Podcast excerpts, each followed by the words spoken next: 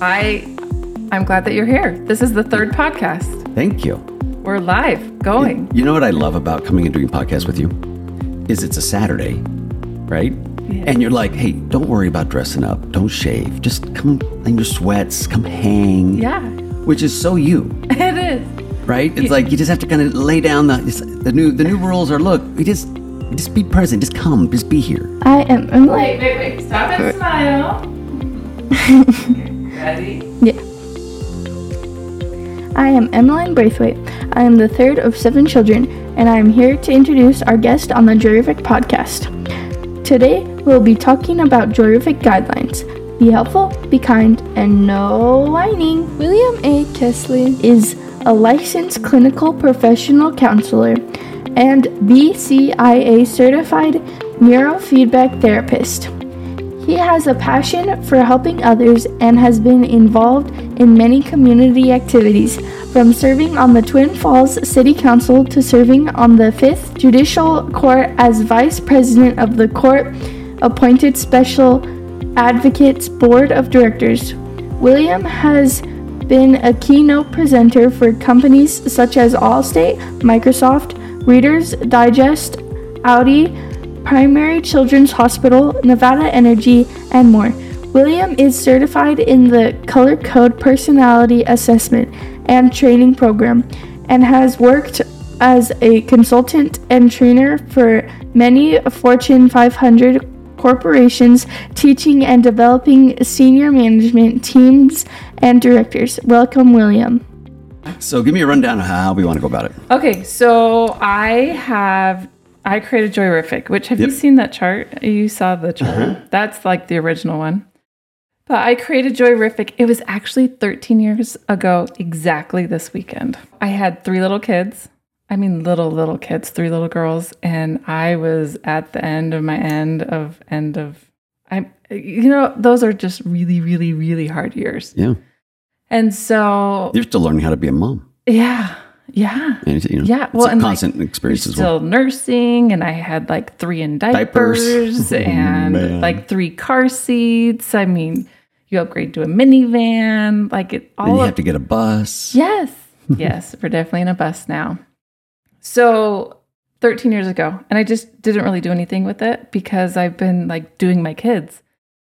So I got my MBA and now I'm ready to do something, Something with, with it. it. All my kids are in school. To be honest, I haven't figured out how I'm going to do something with it. Yeah. And so somebody said, "Well, you should write a book." I'm like, "Well, I, like I've kind of tried." She said, "My good friend said, well, why don't you just record the first chapter as a podcast?" I'm like, "Oh, okay. Well, I could do that." So I've had seven kids. I'm going to record seven episodes, and each episode is about a major life lesson that I've learned with that kid. So the first one was my first episode, my first kid, my second. So you are here now with my third I'm your third kid you're, episode. You're my third kid episode. Got it. Which is Emmy when she was a little baby, and she's the one that did the intro. And now look at her. She's, She's like amazing. all grown up. Yeah. And so each so each episode has a big life lesson that I've learned. And this third child episode is really the like birthing of the Joyrific chart and the whole Joyrific system and what it was and where I was in my life. And my mom helped me a lot with that. And um, it honestly hasn't changed very much from when I created it. It was like a red, yellow, green stoplight. Yeah. And then it expanded and expanded. And as I did more research, I like developed it into what it is now. And it's really reflecting back on my time when I had three little kids and others who might have three little kids Yeah. and doing hard things and Three little kids was a handful for us. I remember that was, we were outnumbered. Yeah. Yeah. Four was not so bad. Five was a piece of cake. Well, and six is when you have like buddies. So Yeah. really it's actually easier. But six, you have to get a bigger van. It's true. We could get You the do. five in, but we got six, and it was like everything changes. Yeah. Well, and then dogs, add dogs to it, and there's like no hope. Uh, thank you for inviting me to be a part of this. I love Joyrific. I love your thought process on this. I love how you got there, how you rebounded from you know the struggles and you became proactive, Yeah. and I love that. Oh, thank you. You know, it's been a process for sure. 13 years that we've been doing it. Mindfulness, big deal. We don't do that anymore. No. Allow kids to have mindfulness Yeah. or time to ponder. Uh, and quiet time to think. And to be okay with their thoughts. Yes. We have to entertain them all the time. Yes. And constant notifications. Yeah. and you can't be in silence. They don't know how. Yeah. They get super uncomfortable as soon as it gets quiet. So, and actually, what's really interesting, I just have you ever played the Spot It game? It's like a you should get It's it a for your- it. No, it's like a card matching game. Oh. So every card in the deck matches another card, like it's mathematically correct. So I created one for Joyrific, and I was going to have questions on every card, like questions to ask your kids. And I talked with Matt Larson, who he's going to be on the podcast as well. And I said, you know, do you have a list of questions? And his response to that was so interesting because he says it's not that people are lacking questions, it's they're lacking the patience and the process to go through asking the questions and to listen and to hear the awkward answers and to be part of the process. It's not it's not the asking that is it's the curiosity of what are they going to respond with And then are how do I gonna- respond? And Yes, Mhm. yes, yes. And I remember one time my who, well, who was then five, my oldest, she like stood on her door and she was so mad at me and she was yelling at me and yelling at me. And I was yelling back at her and yelling back at her. And I thought, you know what? This is not working because I am doing exactly what she's doing. And she's five and I'm older than five. And six and a half. yeah, mm-hmm. but that's exactly how I was acting. And so one of the one of the main lessons that we learned that we've talked about is only you can move your magnet. And so her at 5 was having this massive temper tantrum, and so she moved her magnet to the grumpy. I was just going to say, I'm looking at which one did she move it to? So she moved it to the Grumpy. the Okay. Well, and actually But not temper, ta- uh, temper tantrum. no, usually kids don't want to touch the magnet board if they're having a temper tantrum. it's more of a re- like reflection back on Could you get darts and just let yeah, yeah. throw darts at it? throwing. yeah, Some mud, get a big gulp. yeah, yeah. Mud, poof. So here she was having this temper tantrum, which was before the Joyrific chart. Once I had the Joyrific chart and I had this process of she is having her temper tantrum, which she was safe. She was in her bedroom. She could have whatever kind of temper tantrum she wanted. And I chose to leave my magnet unkind. And I I wasn't gonna have her temper tantrum affect me. So you, you And felt the change and went, wait a minute, I'm, I'm like an adult here. I'm I can up. control this emotion. Yes. Yeah, good for you. Even though it's really hard because Well, you want to jump in and be angry just like you were raised. Yeah. Well, and I'm like sleep deprived. I'm nursing a baby. We have three in diapers. Like, it, it's exhausting. I am depleted. Yeah. And That fuse is short. yeah, Mm-hmm. yeah, And, and look, there's a lot of people that have that, the same. We all have the same thing. I'm, I'm a father of five, and I, I you know, I, I understand. At at some point, it's uh, you, you know, what prepares you to be a parent of five, six, seven kids? I mean, it's it, it, it's impossible without some tools around you right. to kind of navigate those waters because you have to kind of make them up as you go. Luckily, my wife came from a large family. I came from a small family, so mm. to me, after we got past two kids, it was like, whoa! Yeah. Well, and now but it was fun once you got a hold of it.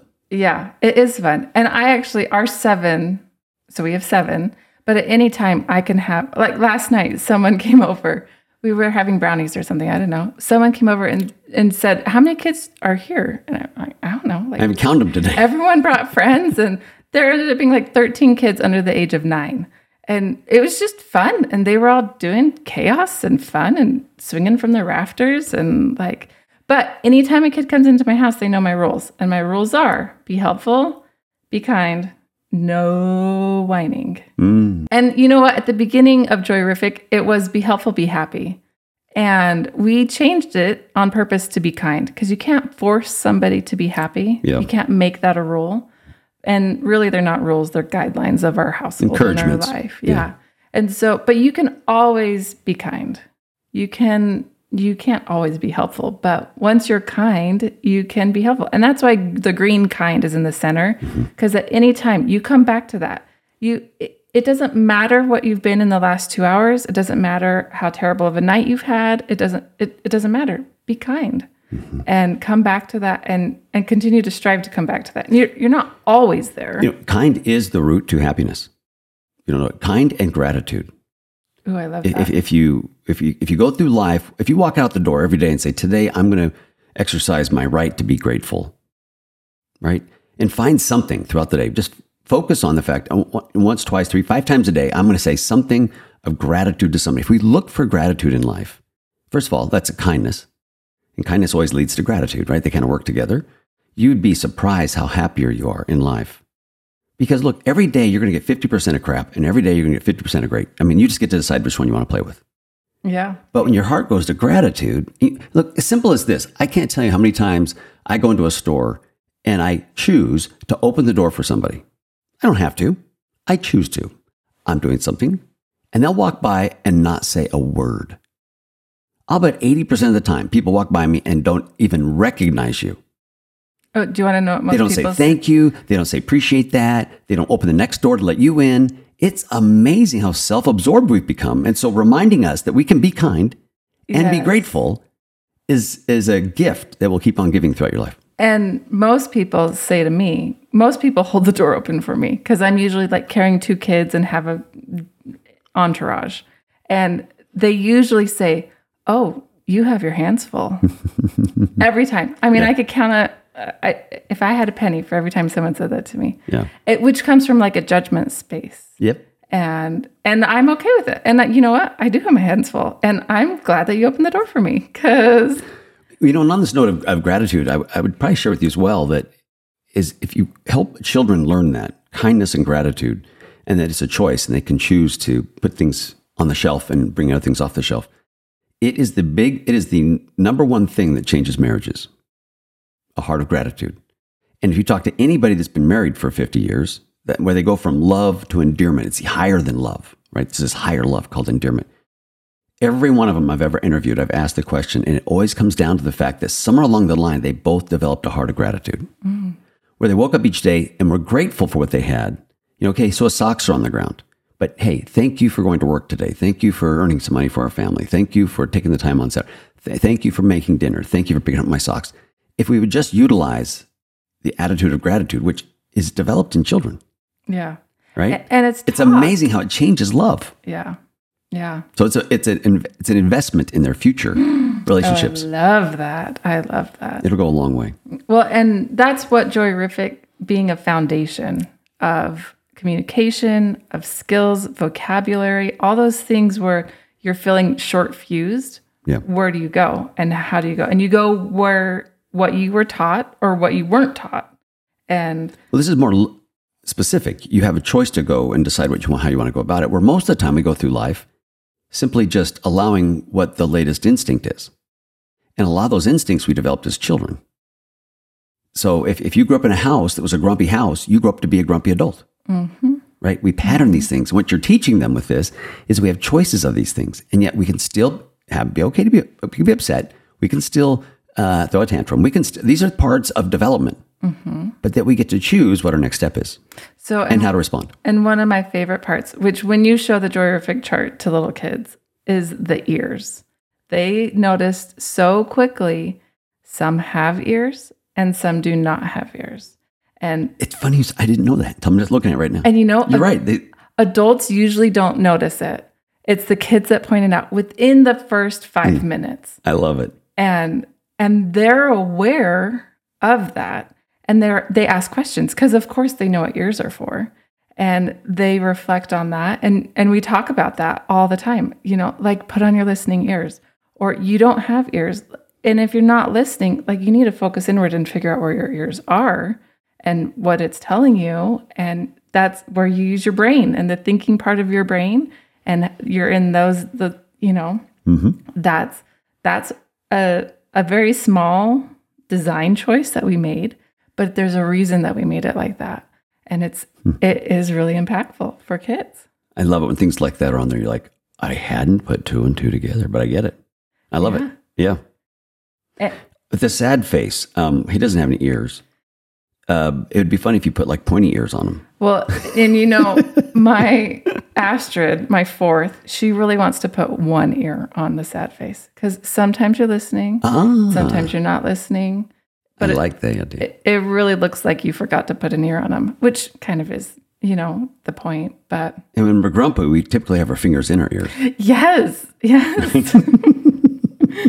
and you know, the temper tantrum, flipping your lid. That's mm-hmm. this new this new concept. That's where your ears get blown off. Yes. Yes. Smoke and fire and flames coming from every part of you. I love it. Yes. Yes. Okay. Now tell us some about your experience, why you're here, what goodness you've been thinking about this. I asked you a couple weeks ago. Yeah. well, one of the things I was delighted that you invited me to come. You know, I, I love being a part of innovation. And as much as life, we have all these amazing things out for us for resources. I am always at awe when people come up with something even more creative or more insightful, right? The effort it takes. And so you know this, uh, your followers may not, but I've, I've always had this admiration for your ability to just create things that are visionary and and not many people do that right? We get caught up in life. Look you're super busy. You don't have to be doing this. That's not how you work. Right. right? You're looking for solutions. And if i have a solution then maybe i can make a bigger solution. And so i thought hey I, i'll i'll be happy to sit down and and uh, look at and evaluate and, and see what you create. Because it's always it's always a thing of awe for me.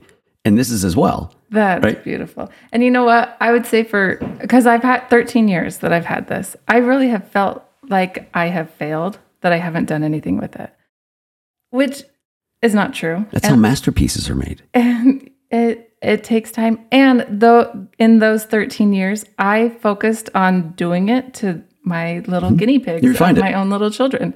And I have learned, so I, I've had seven two year olds you learn a lot. Af- There are times where he brings me, he'll actually bring me a plate of food. I I often neglect myself, right? Which every mother does. well yes and that's also kind of how you're made Right. you've got time for you Right. right And so there and even my kids know it. I I mean, it's just beautiful because it does apply to me. Like, and so they'll say, when I was, I mean, I've been pregnant for seven times nine, 63 months. That's a long time. So my kids, especially my oldest, would see how I was. And I would move my magnet on the chart because like I I get grumpy too. And um, sometimes I would like theatrically get grumpy so that they knew that I was going from one phase to the next phase. Because so often we just jump as adults. We learn to mask it. And we're we're fine and then the next instant we're like freaking out and temper tantrum and so i would like slowly move my magnet around the chart of you, you know i've asked you guys to clean this up a million times or blah blah blah blah blah whatever it was. And my then 9-year-old would come and say hey mom i think that you're really tired. I'll babysit the kids so that you can go lay down and take a nap. Wow well okay then Right. i think that i will Well, you, you mentioned something just in that last little bit of statement that um, parents have a tendency to mask a lot. And that's actually confusing for the children, right? It- I mean, we do yeah. because that's how we learn to cope. right Learn to cope. One of the best things about this is to be okay with it being out on the table, right? Like, I'm unhappy now. I'm working on being happier now. Here's the transition, which I'll do that because we all have to learn the process. Because there's a handful of kids that develop and grow up and don't know how to express, they bury everything yeah right? And we see that in counseling every day. They don't even know how to uh, recognize what they're feeling, or, or they've never had that experience to recognize, be self aware, and be okay with it and be okay with that, and realize this is a part of my development, and I can grow from that. So we don't even get practiced at recognizing or expressing or making literal decisions on what we might do. We just bury it, and so you'll bury all kinds of trauma and things as kids instead of getting it out and let the brain manage it, if you will. Yeah. Right. Uh, so my oldest, she'll be 18 this summer, and she is in high school. And she's like, Mom, I cannot believe people don't know about the Joyrific chart. Like, it's just mind blowing that people don't know that only they can move their magnet. And and she she talks about how other teenagers have this hard time with ownership of their emotions, and they'll blame somebody else. And she's like, Well, no, only you can move your magnet. Like, it wasn't the ex boyfriend's fault, or it wasn't the friend's fault, or it wasn't that, it wasn't that. Blame and justifying are dirty motives. Just so you know, when you blame or justify, it doesn't matter what it is. Like people say, well, they did this, they ran. It's still blame and justify are always dirty motives. You don't taking accountability when we blame or justify. Just a oh, I thought. love that. So they get to own this, that's another skill set they get to pick up. Which you can blame it on lots of things, but that's a dirty motive. How about we just own it? I chose today to be upset because you talked rude to me. Like you can't make me mad at you. I have to choose to be mad at you. But we'll blame it. Well, he was doing this and made me mad. Uh, uh, uh. We don't blame or justify. You chose, own it. Now, true, there the person may have done something. We're not discounting that, but you get to choose your response. And so having the ability to visualize that and, to, and take it day to day, I think is fantastic. Uh, Look at the chart though. I, did, I wanted to ask this question because you, you talk about physical function, you talk about expectations, talk about nutrition, sleep patterns. What drove that? Oh, I love that. So, in the chart, when you're not, when you don't have ears, when you're not listening, you need to inwardly reflect and figure out why is it that you're not listening. And I would say 99.9% of the time, it could be addressed with one of those caution signs. And I, there's lots of other things, but some deep, the core of it is physical function, sleep patterns, nutrition, expectations, and attention. And sometimes that attention part, like you, you just need attention, mm-hmm. whether it's from your spouse or from your kids or from someone loving. There's times where there's not really a reason for it. Sometimes I'm just grumpy, like, Yeah. and that's okay. Yeah. And sometimes I get attention and then I feel better and helping to work through that. Again, everybody, everybody, most everybody um, values being loved. Right. Surprise. Surprise, surprise. Yeah. the gift that keeps on giving. But in the way you present it, though, it's it's it's more than just this act of uh, I'm attentive. It's the it's the like for example, I think we've and you recognize this. We lost the the value of physical activity, right? It, it creates dopamine in the brain, which is our happy drugs. And Yeah. when you're when you're dormant, you're not going to feel very happy because you haven't got anything boosting that Yeah. right? Or you go to things like, uh, you know, Facebook or something, or your phone to get your dopamine, and that's just addictive to dopamine. That's a different kind. Totally. And you just drops you in the hole, right? And so physical activity is kind of the antidote to sadness. Oh, I love that. And it's hard because when you're sad, you don't really want to do anything and you don't feel good and you're grumpy. However, if you get in a habit of antidoting those feelings with some physical activity, then your brain learns that when it wants something to be happier, it will help you feel encouraged to move. I love. And so you, you teach that. it to help you get there. I love that. I recognize him. And if you'll notice on the chart, that I mean, colors are important to me, and it's it's a design choice, but there's also a reason behind all of it. And the physical function and sadness, they're both blue. Grumpy and sleep patterns, they're both red. Nutrition and whining, they're both yellow. Like all it it it usually comes. I can usually someone usually starts whining because of those things. Someone usually is very grumpy because of sleep. Someone usually is sad because of physical function. And I will say, when we started Joyrific, it was just physical body and uh, just your body, right? Like if your brother punches you in the face, yeah, have a temper tantrum. Like that's totally acceptable. Like that hurts. And That's a response. yeah, that's that's the reason that you do things like that, right? There's there's reasons for it. And then in 2014, we got a type 1 diabetic. And all of a sudden, that changed a lot of things because physical function, I mean, we could graph her emotions connected to her blood glucose. Mm-hmm. And it And the reason for that, by the way, Jamie, is because the brain, excuse me, only works on glucose and oxygen. So when you talk about nutrition, if your glucose levels for whatever, and glucose meaning the sugars and mm-hmm. carbohydrates kind of through your body, is those things will dip and dive, so will your mental function. Yeah. And you know this is the diabetic because it can make it extreme, right? They can go Oh, to yeah. comas. They can start acting really wacko and et cetera. But most others that don't have that kind of a, a, a disease, they don't recognize that nutrition will affect your mood. It will affect your brain's activity. It'll affect your ability to manage things. It affects a lot of stuff. So your glucose levels have to stay stable. Mm-hmm. You need a little dopamine from exercise. See, all these little mm-hmm. pieces, you got to have to get decent sleep so the brain will cycle and can manage more. I call it the uh, tired baby syndrome, right? If you're not sleeping well, even as an adult, you're still a tired baby, yeah. right? And I think everybody understands what that means. Yeah. Tired babies are grumpy. You, you can't seem to make them happy. You can't, yeah. Yeah. That's because the brain is like overwhelmed. It has no more room Yes. to function. Oh, and I love having actual tired, tired babies and then a three or four year old and being able to say, you, you, well, and they're screaming. The tired, tired baby is screaming. and the four year old wants to like fix it or do something. Stop And, the Like it's not right. And so we go over to the caution sign and we say, "Oh, Why is this tired, tired baby screaming? And oh, are they hungry? No, we just fed them. We just burped them. Oh, do they need a diaper change? No. Okay, their their physical body's okay. Oh, are they tired? Yeah. And if they're not tired, oh, do they just need mom's attention? And that, seeing it with a a, a little baby, Yeah, visualize it. four year old can Start say, the process. Oh, I see now, and then can start being okay with. Genius. I know, isn't it? and you know, I didn't create it. Like this is all. It, there's simple truths to all of it. I mm-hmm. just kind of gathered it. Right. Well, the truths are out there. But again, how do you present that to a two year old? How do you present that to a four year old? How do you present it to a 16 year old? How do you make it a pattern of life? Yes. Oh, yes. Because you can sit there and, and, and you know, um, profess it all day long. You can give the kids the sermon on this kind of stuff, Mm-hmm. but actually live it. And it makes it's part of life. Like in our family, we started a thing about content communicating. Oh, I like that. Right. Content communicating. The re- reason we did that is we all have a tendency to communicate in hints, right? It's like, "Mm, it smells in here. and what you really want is somebody to take out the trash, yeah. right?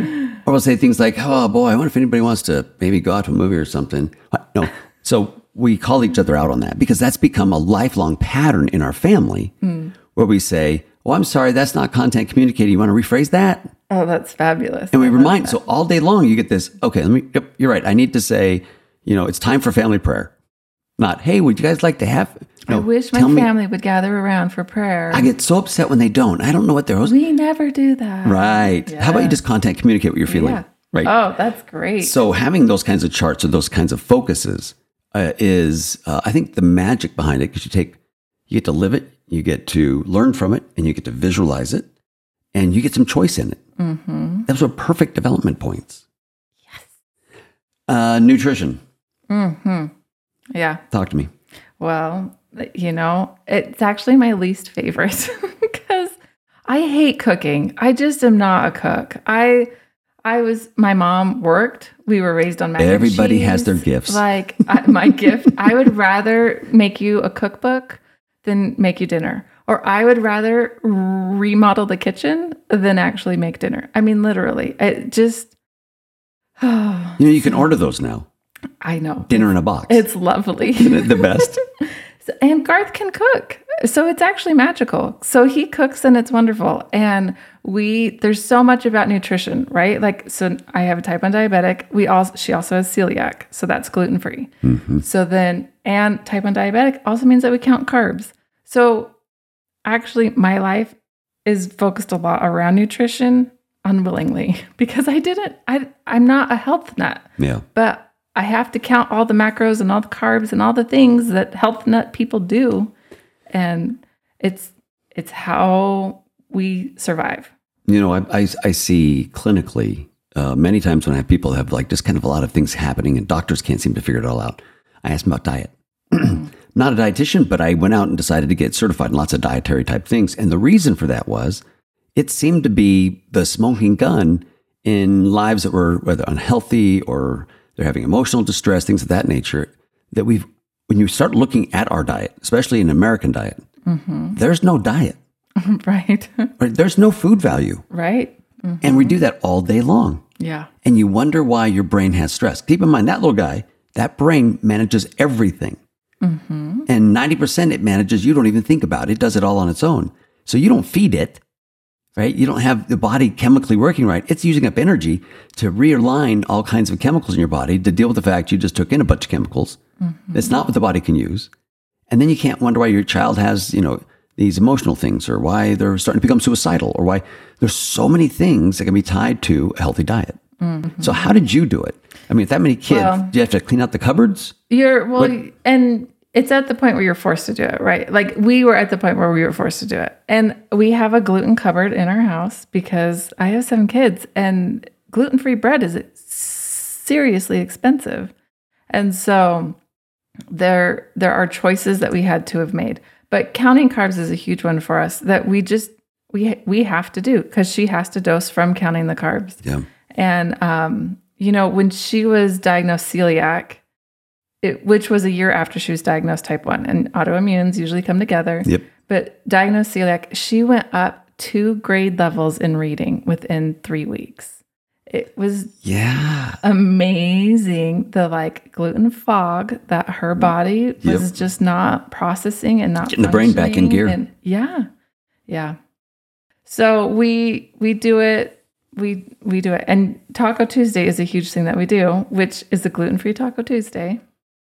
Most people don't know how to feed a crowd of fifty. So, so this is I don't know if uh, if your followers are I even know this about you, but as as those who have uh, grown up around Jamie, we we you, you do th- like for example Taco Tuesday. It just comes off your mouth like oh Taco Tuesday. They don't realize you actually have a taco day in your yard. right. Your house. Well, and in the- when anybody in the snow- neighborhood is welcome to come over for Taco Tuesday. It's not like just I invite a couple friends over. Yeah. It's No. like everybody is welcome for tacos at Jamie's house. It's true. I mean, we have a sign on the door. It, it's an open sign essentially that people know to walk in because we're all in the kitchen, and so people just come in. And I, a lot of times we have a ramp because we have those in a wheelchair that come up, and we just that's just how it is.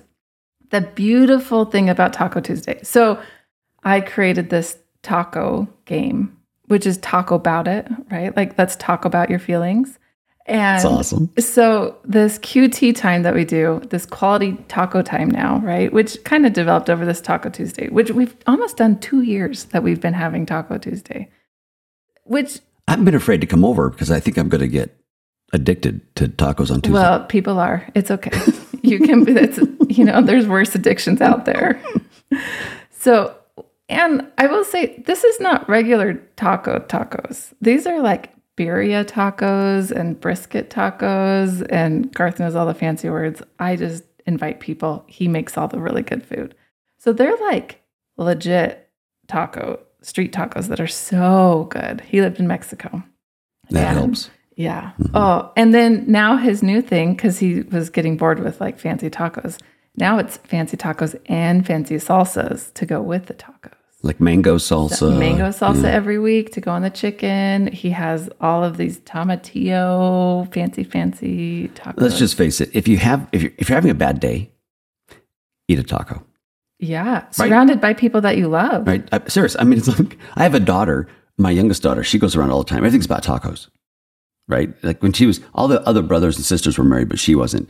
We had a family photo, and they were all kissing their spouses, and she kissed a taco That's awesome. Because everything was about tacos. Yeah. Anyways, you were. I, I Yes. I changed with them. Well, the the great thing about Taco Tuesday now is so we've sent it out in our Christmas cards. I mean, like other than having a sign in the yard that says "Come over for tacos," we've done everything that you could possibly do to get people to come for tacos. And now our kids invite people for tacos. So it, it's getting to the point where like it's a lot. Taco Tuesday gets to be a lot, and we were like, okay, school started. We're just going to do it maybe once a month. And our kids are like, no, you can't do it once a month. You have to do. And I was like, well, okay, I guess we're doing it. But see, that's week." like a family tradition. Those kinds of things are things that give your children confidence. yes, When you create any kind of family tradition, if it's a Christmas one, if it's a Taco Tuesday, if it's uh, something we do every Saturday at midnight, anything you create that's kind of a family insider thing has your children more confident. Those children are highly, dramatically more successful in life when they walk out of the house with lots of traditions. Mm, I like that. And as we're preparing Taco Tuesday, so it really gets live. The action peaks from six to eight is when it's really like the kitchen's full of people eating tacos. But from like four to six is the like pre taco show where it's my kids and I, we're making tortillas and we're making the salsa and we're like standing around in the kitchen talking about all of the things that have been happening in the day and the things that are happening and who they invited or who do we think would benefit from coming to Taco Tuesday and like what what could we do that and so who did you invite this week cuz I was really thinking about so and so and I think that they'd benefit from a Taco Tuesday. Not always do they come. Like, That's because they don't believe you. I well you haven't come yet. Well, I know, and, and you gave me an invitation like two years ago. I know. and that the other day I was like, honey, I wonder if we had to go over to their talk. And I thought, no, they're busy with other people. They, I don't want to eat their food. Oh, Garth would be so offended. funny? How I Yeah. so we look at it and go, it's okay. We'll go up the street to to talk Taco Bell. because they won't be sponsoring your podcast. But, uh, but you no, know if what I mean? I'm in It's charge like- of tacos, it's from Taco Bell. so how do you handle that? I mean, I know that people don't understand when people are just being you know, being neighborly. How they feel like, oh no, I can't. I don't want to impose. Right. I don't wanna- Well, I have learned. So, and I am sincere. Like that's who I am. I am. Sin- I talk to anybody. Like there's no special Jamie. Like everybody gets the same Jamie, and this is who I am. And you all know how I feel. And this is this is me. And it takes at least five invitations, sincere one-on-one Mm-hmm. invitations before someone will come and try it out. Well, this is only the third time I've been invited. That's the problem. By the end of the podcast, we're going to have five invitations in.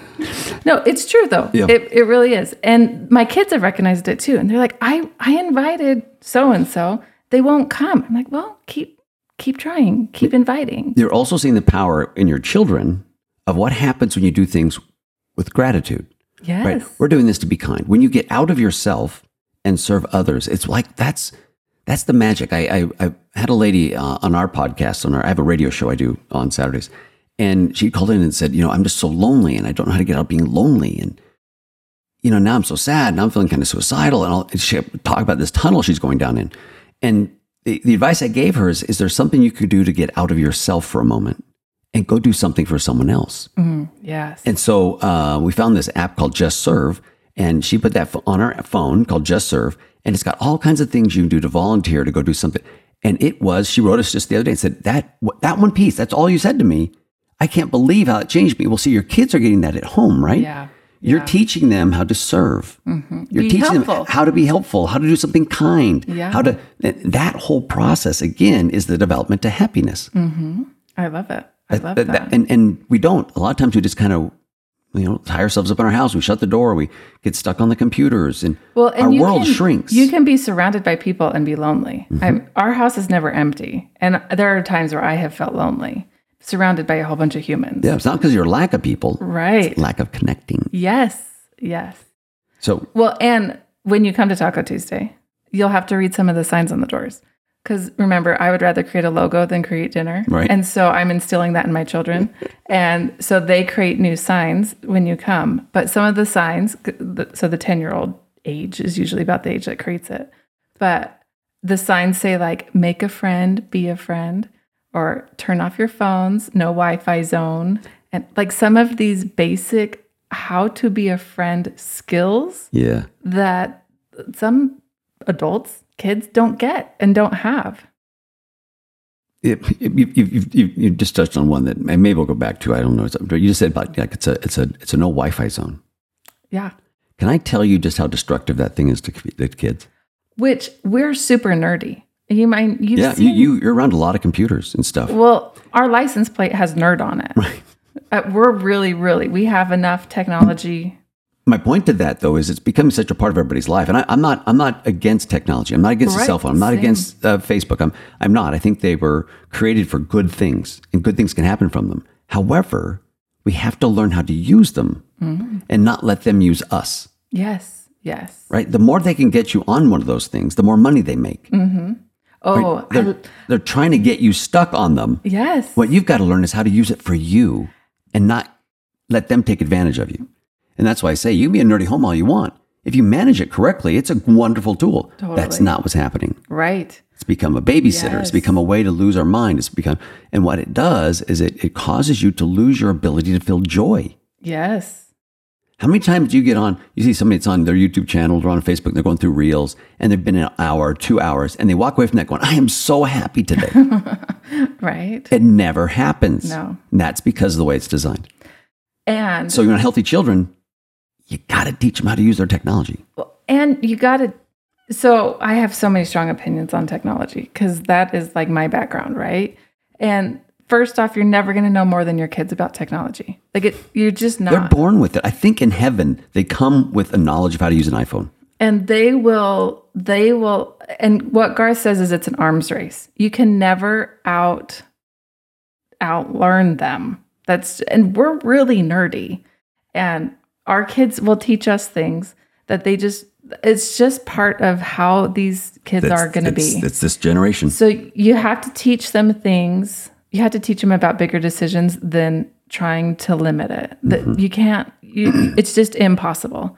And so figuring that out, and I so often I tell the kids, 'cause- and ads, no ads, right? Like we we really try and avoid ads or anything with ads and stuff like that, which people do make money off it. But I'll say to the kids, there's a team of 50 people in this marketing department that's trying to get you to continue to watch this. So Yep. it it's not that uh, they are just smarter than you, but they are manipulating you.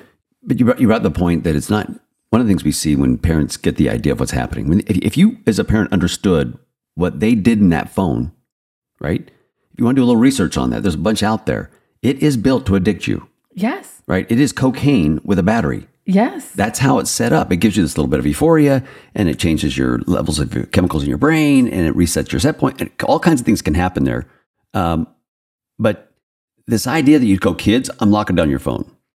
Uh, you only have 30 minutes. I'm locking it down. And that's the end of what you do with it. Then I think you're missing the boat. Yes. Right. Ooh, so let me tell you what we do with our kids, which, and it doesn't work for everybody. Everybody needs to come to their own thing, but we give one minute per child for screen time. So 10 years old, you get 10 minutes, and 15 years old, you get 15 minutes. But then we constantly say, you can ask for more time at any time. Just ask for more time. But we need to have a like conversation. Like you need to say, Hi, mom, can I have more time? Or how was your day, mom? Not hide in my bedroom and shut the door and get over enthralled in it. Yes. We're about, again, development yes. with the tool, yes. right? And so we work on that. And and we talk a lot about that is a skill, asking for something and getting it.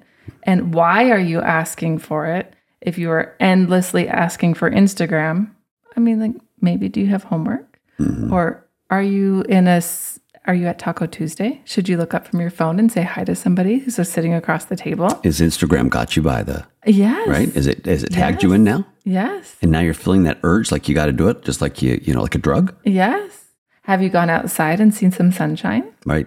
all There of those things that Which is really the basis of Joyrific, yes right? yes It, it, again, and that's just it's a huge piece. I'll tell you right now, we see all kinds of people have troubles in marriage, jobs, you name it, because they haven't managed technology. Mm-hmm.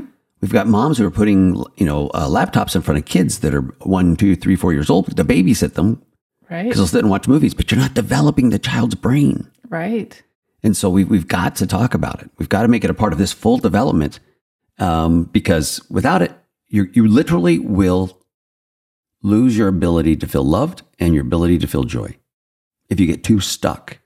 Once once technology gets a hold of you, if you're getting up on Facebook and your whole day's uh, mood is dependent on how many likes you get, oh yeah then we've broken the whole idea of what it could be used for.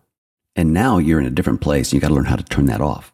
Got to learn how to dialogue it. Got to learn how to be honest with your feelings, what's happening, and, just not hide behind it. and if you're addicted there's things that you can do Right. and work with somebody talk with somebody figure it out because that i that's a tr- it's a true thing I got asked this the other day from my mom. She says, How do I know when my kid's addicted to it? And I said, Here's how take it away from them and watch the storm. Yeah. Right? yeah And and this lady said, I tried it. I said, well, you can talk to them. I say, by the way, today we're ta- we're worried about addiction and how it can get a hold of you and it's not healthy.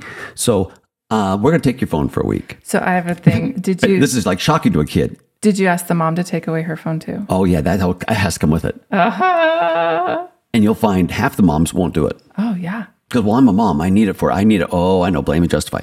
Uh, no, we all have to learn how. I have a the theme in our home is when you walk in the house at, at six o'clock, all the phones go in a basket. oh i love it That's the charging basket. And then we go to life.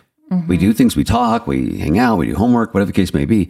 And when you get ready to leave, you pick up your phone. So you don't wake up and just look at your the first thing people do when they wake up is pull up their phone. Mm-hmm. Who's beat me, who needs me, who wants me. That's not healthy.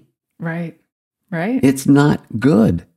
And then when you have, which I want to go to this next, I want to ask you about ponderance, by the way, before we Oh, get done. yes. But it leads us into that point, which is where all of a sudden I have a free moment in my life. And what do I do? I pick up my phone. If you have to, if, if you're sitting there and for no reason whatsoever, you pick your phone up and look at it just to see what, if anybody binged you, you'll know you're getting in trouble. Well- Watch your kids. How many times they look at it and don't do anything? Just take a peek at it, yeah. right? Well, and you can look in the the stats and you can see how many times you picked it up mm-hmm. and you can see how many hours you spent. You can see the first app that you opened, right? Like any chance it's your scriptures? Yeah, I had a kid that I was doing some counseling with, obviously, at this point, 18 hours of screen time, Oh, wow. over 1,800 pickups. Oh my word. Figure that out. It is like literally this Yeah. all day long. Yeah. And it's like, what in the heavens is wrong here? Yeah. This is this this is their life. Yeah. And so they withdraw behind the behind the screen. But one of the things you do in Joyrific though is you address ponderance time, as I call it, right? Time, quiet time. It's amazing what happens when you turn all the noise off and let a kid just sit there for a moment. Because what happens is we feel like we have to fill them all the time. Mm-hmm. They got to be entertained all the time. They got to be doing all these things all the time. They got to be going to all these sports. They got to all these things we want kids to do. And I get them into my office and I find that they don't have, they start at 6 a.m. and they go to 10, 11 o'clock at night nonstop. Yeah. And they're 11, Oh. yeah. right? And it's like, wait, wait when, when do you ponder? Right. What's ponder? How do you do it? Oh, that's a great question. I, you know, we're busy people. Mhm. Like we just are. And I, a, a huge thing that we do is QT time every day. And some people call it mind, body, soul time. QT time is where you set the timer. And I've said this over and over, and I'll continue to say it. You set the timer for however old you are, right? I'm 39. I get 39 minutes. Really? I'm 22. So you would get 22 minutes. so great. we would set it and we can add it together. So my 39 plus your 22, we'll add it together and then we can have that time if we want. Okay. And but this is undivided attention to the person that you're having QT time with. So my 5-year-old will set the timer for 5 minutes and I'll give her QT time. So I don't do anything else. I focus on her Being present. being present and being okay and that's fine like we don't have to do things and Just let's sit. let's just sit let's let's just figure out what's happening and Mm-hmm. and that so as i've done that so now my 18 year old right she's have it she's had it for 13 years that we've done this qt time we're able to have those deep strong conversations that we have that is the like frontal cortex of their brain Mhm. thinking and and things like that that's one thing that we do so i make time to have qt time which means i can't be out playing basketball or in the sports or the theater or the whatever it is that i'm doing till 10 Right. o'clock at night because because then the kids like i just if i say yes to something it means i have to say no to something else Right. and so helping to really be deliberate about what it is that I'm choosing to do. That's one thing. Another thing is I say to my kids all the time, go and be bored. Like I'm fine with that. Like they'll come to me and say, I need to whatever, whatever. I'm whatever. bored. I'm like, oh good. You know, and there's so much research about being bored is where you hit that extra part of your brain that you can get creative and all of those kind of things. It's a motivator. Yeah. And so we we try and be bored around here and I think it's a great thing. And if they don't want to be bored then I'll think of some chores that they can do that will make them also be bored and do a chore and it also gets that brain thinking. hmm So we we do a lot with that. And another thing that we do, I there's so many things that we do. And I'm sure you you're going to have to tell me some things that you do because I know that you do things too Yeah. is drinking water. So especially if a kid is That seems so simple. I know. But to be mindful about drinking water, just look at your day and see how many times you actually drink water. Again, it's shocking. We don't put any water in this. we don't. And especially when there's a conflict. So when we have a conflict around us, me, the kids, anything, I'll say, "Hey, let's talk about this. Will you go get me a drink of water?" And I'll have them get a drink of water too. So eight ounces of water. You stop and you drink and you're able Thinking. to think. I love it. And so that is a huge one that we do. So sometimes my kids will bring me a drink of water. Mom, here's some water. I think you need a little water. We need to think about this. And One of the things that I'm, um, I'm I'm really proud of you for doing, and I think the people that get around Joyrific understand this as well, is just how real you are with it. Meaning that it's built to be real. It's it's not like you're trying to be this magic mom that has all the magic events and all her kids are just magically perfect and mm-hmm. everything just runs like clock. Like we see some of that, right? Yeah. It's like it's like I have counselors that do marriage counseling and they're divorced. Uh-uh. And I'm like, and how are you helping me? You, you didn't do it yourself, right? Right. So what counsel are you giving me? You couldn't give yourself, kind of a thing. Right. In your case, what you're giving people is counsel on life, real life. And some days it's bad days, some days it's good days. And that's okay. yeah, We're not trying to pretend here. No. We're not trying to pretend that this is the world. And if you don't follow this world, then you're, you're failing at it. No, what we want to say is, no, here's the world you're in. Let's do something with it. yes. And I will say, 13 years ago when I made it, I was really naive. I mean, I had these three little kids. We didn't really have very many hardness in our life yet. Yeah. And I mean, having kids is hard, and like being poor is hard, and like not having a good job is hard, and like all of those things that we had. Yes, we'd had all those. But there are some significant. So when I created this, I was very naive, but I had my mom's expertise. She's older than me, and she had a lot of wisdom. And our relationship was actually really strained. And as I grew up as a teenager, I, I'm an only girl. I, the caution sign really came from once I was 20, I recognized I needed all of those things in my life. And then I was more pleasant to be around. Yeah. And it's a I- child you develop. I Right, actually as liked well. my mom. Mhm. Like when 14 year old Jamie was like, not, Right. not very kind and a lot on the grumpy Mm. and just ten- there's just a lot of tension. There's like, it was hard and they were going through hard times and she was trying her best as a mom. I mean, Yeah. she had all these kids, she was working. Uh, She didn't have the tools. But you don't understand that until you start feeling it No, yourself. Right. And you have to expect your kids aren't going to get it either. right. The gift for us was when the kids got to be a little older, when they would say, Hey, mom, dad, thank you. I know we didn't like mowing the lawn. I know we, you're right. And then they're like, thank you. And you're like, ah, the payback. Oh, I. it's the best, isn't it? in the summer my- Stay committed while they're young because you're going to think that you're just going to have, she goes to diabetic camp in the summer and she's now a counselor at the camp but she'll call because there's no reception but at some point she'll call and she'll say mom i love you so much you like did so much for me and thank you so much for all the things that you did and i'm never going to have a dirty room again because Right. these kids are filthy and i'm going to be and i just love you so much and i think oh it's all worth it for right. this moment Paybacks take a little bit. On ponderance, one of the things we found in our family, um, or, or what I call this meeting, this, this time for some quiet, we found it around, we'd have family prayer at night. And so we'd get together and say, hey, everyone, you know, it's time for family prayer. Let's gather. And instead of the chaos of, okay, let's force family prayer, that wasn't the idea. The purpose of calling everybody to family prayer was to pull everybody together to have a moment where we just sat and did nothing. Just allow ourselves a moment. And that would be the thing. We go, let's just give it a moment. Let's get our minds in the right place. It was kind of our thinking. That's how we kind of presented it, i love it right? How do we get our minds in the right place to be praying? And uh, let's just be calm. So my dad did not grow up in a religious household at all. And so when he married my mom and they decided to have a religious household, they we did family prayer every night. And then I'm a real fan, by the way. I'm a huge fan. Even it's a good time just, to gather the family. If you're going to do something, whatever that purpose is, gather at the day.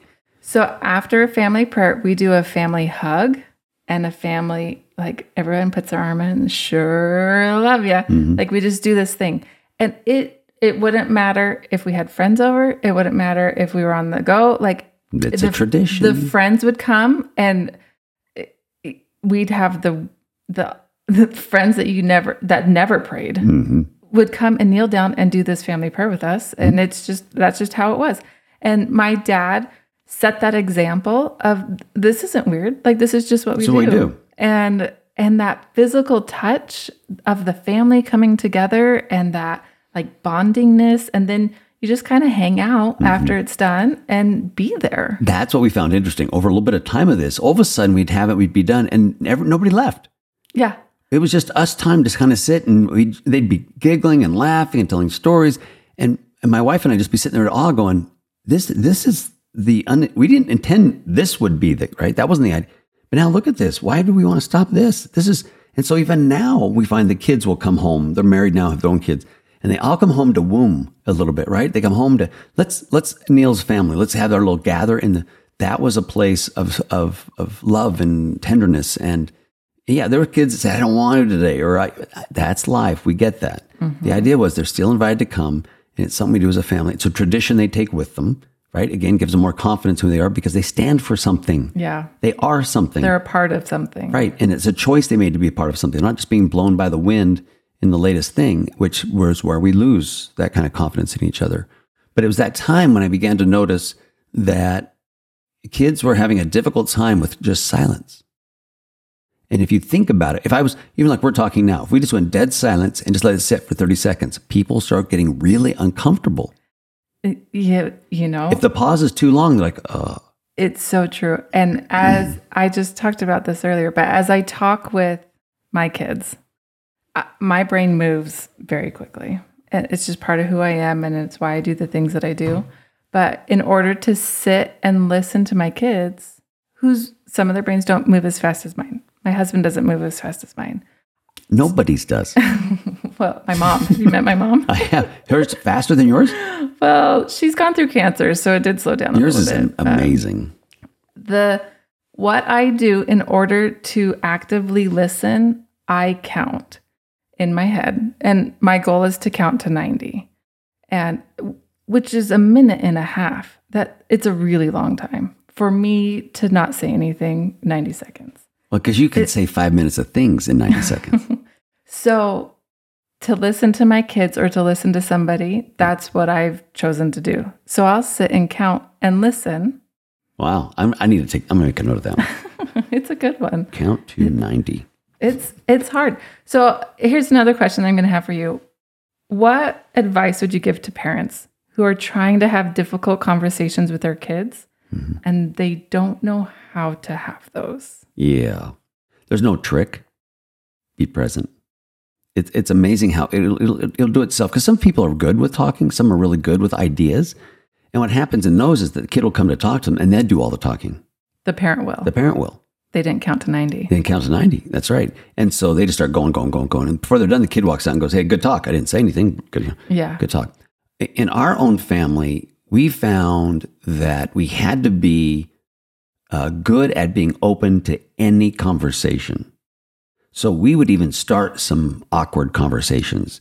Just throw it out while we're driving down the road, some night during dinner, whatever the case may be. And you just kind of throw these things out there where it became, it wasn't something they had to be afraid to come talk to us about something that was odd to them as a kid. Because a lot of things kids think, oh, my, my parents would never understand. And we're like, like oh, we've never been like kids. we've never been a kid, right? Yeah. And so we had to start with the foundation, which was everything's open. We, we talk about anything and everything. And then before long, it was about age 16, we would watch, the kids would start showing up at the end of our bed, right? They come walking in, hey, dad, uh, mom, I, I got a question for you. And that's when we, the first, when the first one did it, we thought, oh, what did we do? We hadn't really figured that out, but it worked, right? And we found that they were comfortable having conversations with us. So therefore, they knew they could come have those conversations. When a kid comes to you and says, we need to talk about something. So I did this at school and I'm drinking alcohol. And you go, you're what? You don't want what you've just said to them is, don't talk to me about that again. Right? Instead of saying, oh, thanks for bringing that up. Share with me what's going on. And having that more neutral thing. And so for us, we found uh, we had one child that came in one time and had a letter she had written, a big, because she wanted to make sure she had all her notes for the conversation with mom and dad, right? Mm-hmm. And it was one of those kind of things you'd like to have just gone off on and you'd like to have just gone, what? And uh, my wife, she was so good. And we just kind of looked at each other and said, okay, that's interesting. Tell us more about it. Because we had to be welcoming the conversation. And that's what we do as parents. We actually shut down the conversation by condemning conversation. And we don't want to do that. You're going to need that open conversation when they get to be about 16. And they're really going to need mom and dad because nobody's going to give them the honesty like mom and dad, but they got to know that. And they will have tested it throughout their childhood. And they either believe you or they don't. But so many times we close down conversation. If they bring something up, say, we don't talk about that. Yes, we do. Yeah. Everything is on the table. And we talk. That's what we do. If they're if the kid's gonna talk about it, And if the parents aren't going to let them talk to them about it, they're going to find someone to talk to about it. Or they'll hold it inside until they blow up. Mm. And that's what we see today. There's no place to get it out. You know, with PTSD, it's, it's interesting. You have a, a highly emotional event happen in your life. So much so that the brain at that particular time can't manage all of that. So you know what it does? It, it, it takes it and puts it in a little packet and stores it in a spot in your brain. Just sits there in a little spot in your brain. And then as your, as your brain goes through and its thinking, because it patterns all over trying to find its memories, if it crosses that pattern, all of a sudden, poof, everything blows up. It's because it was too much. And one of the things we do with dealing with that kind of a thing is we get them to start visualizing some of those conversations and having the conversation and dialoguing what they're feeling and tell me about what happened. And what it does, it allows that memory to get split up over the brain. So now the brain is managing that and not just that little spot of overwhelmingness. And so with kids, the same thing's happening. If we don't give them the opportunity to have that dialogue, to get it to, to move around the brain a little bit, to, to know that there's people around them they can be safe with, even with their worst things, then we, we take away those hot spots and allow the brain to manage it, which gives them a much better chance of being successful with other things as they're going through life. So again, it's a developmental thing. Um, they need it, and it, you know, kids that are four years old will talk differently than kids are that are 15 years old. But even our four year old came just one time and said, "I heard this word" and blurted it out. Right, and the first thing you want to do is go, "Hey, we don't talk like that." It's like, wow, that's an interesting word. Where'd you find that one? And that's when we started figuring out we don't have to get all crazy about what they say. We honored the fact they would talk. Don't move your magnet. Right. I, I just stay there and, and be present. There's nobody in the world that'll be better for your children than you. Right. They need you. They actually want you, Yeah. but we close them off. oh, yeah. And so for us, that was the thing. Even um, they all knew that they were invited to talk to us about any, everything was off the table, and they never got condemned by what they said they felt or were thinking about because that's how we shut it off. Some, and we don't have to shut it off. I Allow it to that. allow it to happen. something else that Garth has said to, as you know, because I say a lot sometimes, and I try not to. And but he always says the relationship is the most important thing. Yep. So focus on that. And then the other thing that he says is leave space for change. Because a teenager might come in and be declaring whatever they've decided to declare. Right. He says y- you can allow space to change because that doesn't, maybe they're just trying it on to see how it fits and they're going to end Yep. up changing it anyways. Yep. So don't hold them to that or keep coming back to it or, you know, allow for adaptation. A- another skill set we don't do much of, which is learning and teaching them how to adapt. Right? That nothing is absolutely permanent. We can always adapt. And, and the key is to be adaptable and happy, right? Instead of resentful. yes. Things will go my way. I'm just so angry and I always have to always change for you. No, we choose to adapt. It's a part of life. And when we don't teach adaptability, we then structure the kids. They grow up in life and they're not flexible to anything. Even if they're wrong, they're not flexible to it. And so the question is, you know, when you're wrong, do you ever become flexible? We sometimes go, uh, no, that's the way it is. I would leave that open because that may change. Yeah. And that's the fun of life. But the key to what you're doing with Joyrific, and which I so much respect, is that we're getting it on the table. It's visual, it's a part of development, it's a part of life. And it brings all these concepts that we're just losing as families, uh, in particular, about the relationship. Because I've never met anybody who is happy that is out of relationships.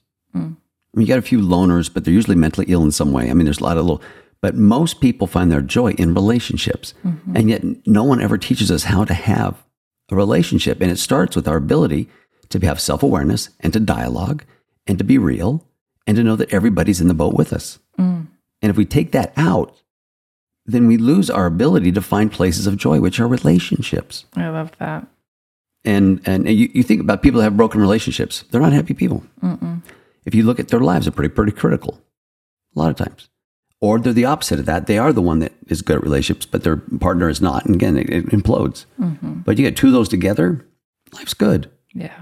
right? Ups and downs. It, it's, they're all a part of the journey. Yeah. And allowing us to uh, teach that as parents to our children and us to them and them to us, uh, that is the gift, I think, of, of what you bring. Oh, So thank you for doing that. Well, it's amazing. It really is. All of it is amazing. And kids are amazing. And we learn so much from it. last question I'm going to ask you is I want you to reflect back on all of the things. I mean, I've been reflecting back on when I had three little kids and how it's gotten to me this to this point. I want you to reflect back on something that you've learned or done or thought, th- been thinking about. As a parent, Uh, things I've learned over time. Anything. I, I, I I think the biggest thing for me is one, when I was younger, I had no idea that I could be who I am today. I didn't even know that even existed, to be honest with you. I mean, look around it, but I hadn't really understood it. Experience is an amazing thing if you'll let it be a teacher. Experience uh, usually calms you, it settles you, it allows you to be okay with being flexible. It allows for things. It's kind of like when that first kid is born and the, the binky falls on the ground and you sterilize it for four months, right? Because you're afraid Boil to it. boil it and, you know, and then the fifth kid comes along and you're like, you know, pff, you lick it off, wipe it off on your shoe and give it back to him. it's like, right? It's that same learning experience. And so, uh, the, the things I would reflect upon is that the effort, the effort you put forth in your relationships, particularly with a spouse, a loved one, or your children, that effort will matter. And I only know that because I, I, I mentioned earlier I'd had cancer. Um, I, I got to have some very tender experiences. I got to taste what death was like. I got to taste some things that that you can never imagine in your mind until they happen to you. But when that happened, the one thing I took away on that night when I was in the ER trying to die and um, was coming kind of coming in and out of of this and knowing at any moment now it was over was that I worried about, I thought about absolutely nothing. Nothing mattered except the relationship I had with my children and the relationship I had with my spouse. Nothing. So we put a lot of energy into careers and houses and this and that and awards and things. And then we neglect the people that will matter when it's end. And so I would just say that I've learned through my experiences and I've learned through some very difficult experiences that my energy is best spent in the effort I put forth to my children and my spouse. And when I say it that way, it's not because it's about being perfect. It's not about the fact you're this glorious. That's not what I got from it. What I got from it was that, is that the effort, if you can look yourself in the heart and say, I'm, I'm doing my best with what I have to work with, you're doing great. If you look in your heart and go, I'm a schluck, I, I, I'd rather, you know, play foosball and, and Call of Duty than talk to my wife. I would highly, highly encourage you to know that you're going to someday regret that. And that the uh, efforts you put forth will pay dividends way beyond this life. And, um, and then through the journey, be grateful. It could be a lot worse. And, it, and it might get worse. It might. And, and if it does, that just means more opportunity to learn. yeah. So it's still a positive thing. But those are things I had to learn uh, along the way. So, yeah, and, and it's going to be okay. I mean, that's the and you're probably doing better than you think you are. yeah. We, we we kick ourselves in the head all the time. You know, and, and again, that that very tender experience, you know, with me that night, it, it, it had a God event along with it. Right, I learned that there really is a heaven. I learned that there really was a God. I learned that He cared about me. Because when you're at that moment you're about to die, you have really nothing to hide. I mean, it's over. And it's a weird thing when you finally click that switch and don't get another five minutes. It's like, game's up, get off the ride, right? And you're like, oh, this is really happening to me right now. And what I learned was that we are really hard on ourselves, but God is not. It, and it's hard to explain that. He was more sharing of gratefulness of taking on the, the challenge of having cancer, taking on a family. It reminded me of all the things I had done. Never once did I hit the feeling that it's like, oh, but by the way, you did this wrong and that wrong. Remember that time that you did that thing? Right. That is not who I learned was there. And so for me, my relationship with, with deity and my feelings of this life changed dramatically because I then had to start letting things go too. I was carrying burdens. I was carrying, uh, you know, griefs. I was carrying this load of I wasn't good enough and I needed all that. And I, I was able to let that all go because I knew I stood with God. Yeah. And I knew this would all work itself out. This journey is for growth. It's not for failure. Yeah. And so I, I don't see failure anymore. I see everything is like you said, things may get bad tomorrow. Okay. To me, that's just another opportunity for growth. Yeah. That's not a thing to be afraid of anymore. Yeah. I don't fear anything like that anymore. I look forward to it because it's just another chance to learn something new. Yeah. And that's fun. And and being ready for that. I you know, sometimes when it's easy, I'm thinking, okay, where's the next corner that I'm going to go around It something always comes. something's coming. Yep. And there's times where I need the support. There's times when I can support others. And and working Mm-hmm. That's the beauty of through a relationship, though, Yeah. is to know that and be able to lift when you lift and to be lifted and be allowed to be lifted. Oh yeah. Which is hard. Hard. And but you can learn. Uh huh. It, it was it was an interesting step when I again going through cancer when this kid showed up at my door, a neighbor and his dad, and said, "Hey, just want to give you a heads up. We're going to be mowing your lawn." And I was like, "Oh no no no, we're, we're good. I can mow the lawn." And he's like, "Stop. My son and I need this." Hmm. And I never thought of it that way. Right? That Yeah. he was trying to teach his son something and he, and, I, and he needed this experience for them as well. And I was being so selfish to think that, no, I could do it all myself. And so that's, it's that one little event. Isn't that weird how that changes you? And like, okay, no, I, I'm okay with people because I've done the same thing. I've learned a lot from, Yeah. right? Helping other people. Yeah. And sometimes it's okay to let them, it's always okay to let them help you. Graciously. Yes. And you can say thank you. What? Gratitude. Ah, the key to happiness. I appreciate you coming. I could do this for days. I know. You're fun to talk to. Oh my word, you're fun to talk to. Jabber, jabber, jabber. I know. Cue, Well, let's- cue the exit music we'll, is what. We'll do it again. Okay, Right. that'll be perfect. And if I said I'd love to have you on our podcast, I'd love to. It's called Let's Chat with Will and Tony, and um, I'd, cause I'd like to dig on this in a whole nother. I got a whole kinds of things I want to. I uh, we could go on for days. Right. That's really how I feel. I love it. I appreciate you coming. My pleasure. You're gonna come to Taco Tuesday Uh, okay. This Tuesday. Yeah. What time? Do you eat? The reason I say uh, because I think if I make a commitment to you and I don't fulfill this, I know. I'll, you will hunt me down. I'll text you on Wednesday pictures of our tacos from Tuesday, What time do you do it on Tuesday? six to eight. Okay, because I can do it from six to seven. Uh, seven We- o'clock, I have a bunch of so we young men I hang out with. crowds come in, crowds come out. The teenagers all leave to go to their youth activities. Yep, the, a- the the little kids. We have an arcade in our basement. Did you know that? No. no, Wi-Fi. Just a like good old generic arcade. Love it. kids play on it, have fun, build that relationship, Yeah. Talk. talk, communicate, and eat tacos. Okay, I'll see you at six Okay, Tuesday. How many tacos do I get?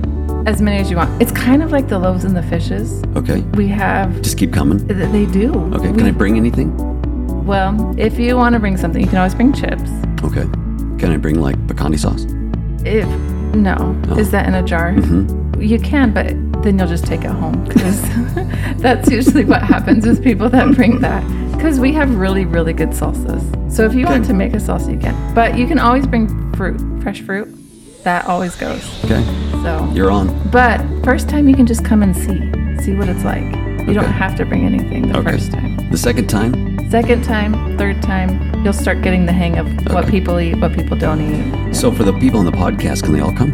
Of course. Anybody to see can it now. Half a million people showing up at your door for You know, tacos. We'll get a we'll get a taco truck is really what it is. We have a cul-de-sac. They can we can just do it. I just think you got to start the restaurant, Jamie's Tacos. Well, 'Cause- it's 'cause there's, there's so many things that you built from that. I mean, it, there's a there's a whole I I whole could- sermon based on There- Taco Tuesday. I know there is, Yeah. and well, in the origin of Taco Tuesday, I don't think we've even talked about. Like, there's just so many things. Really, we could go on for days. for another podcast. Yes, I appreciate you coming. Thanks, We're gonna do it again, and I'm gonna hit the end button. Otherwise, we'll go on for days. Good to see you. Thank you so Bye. much.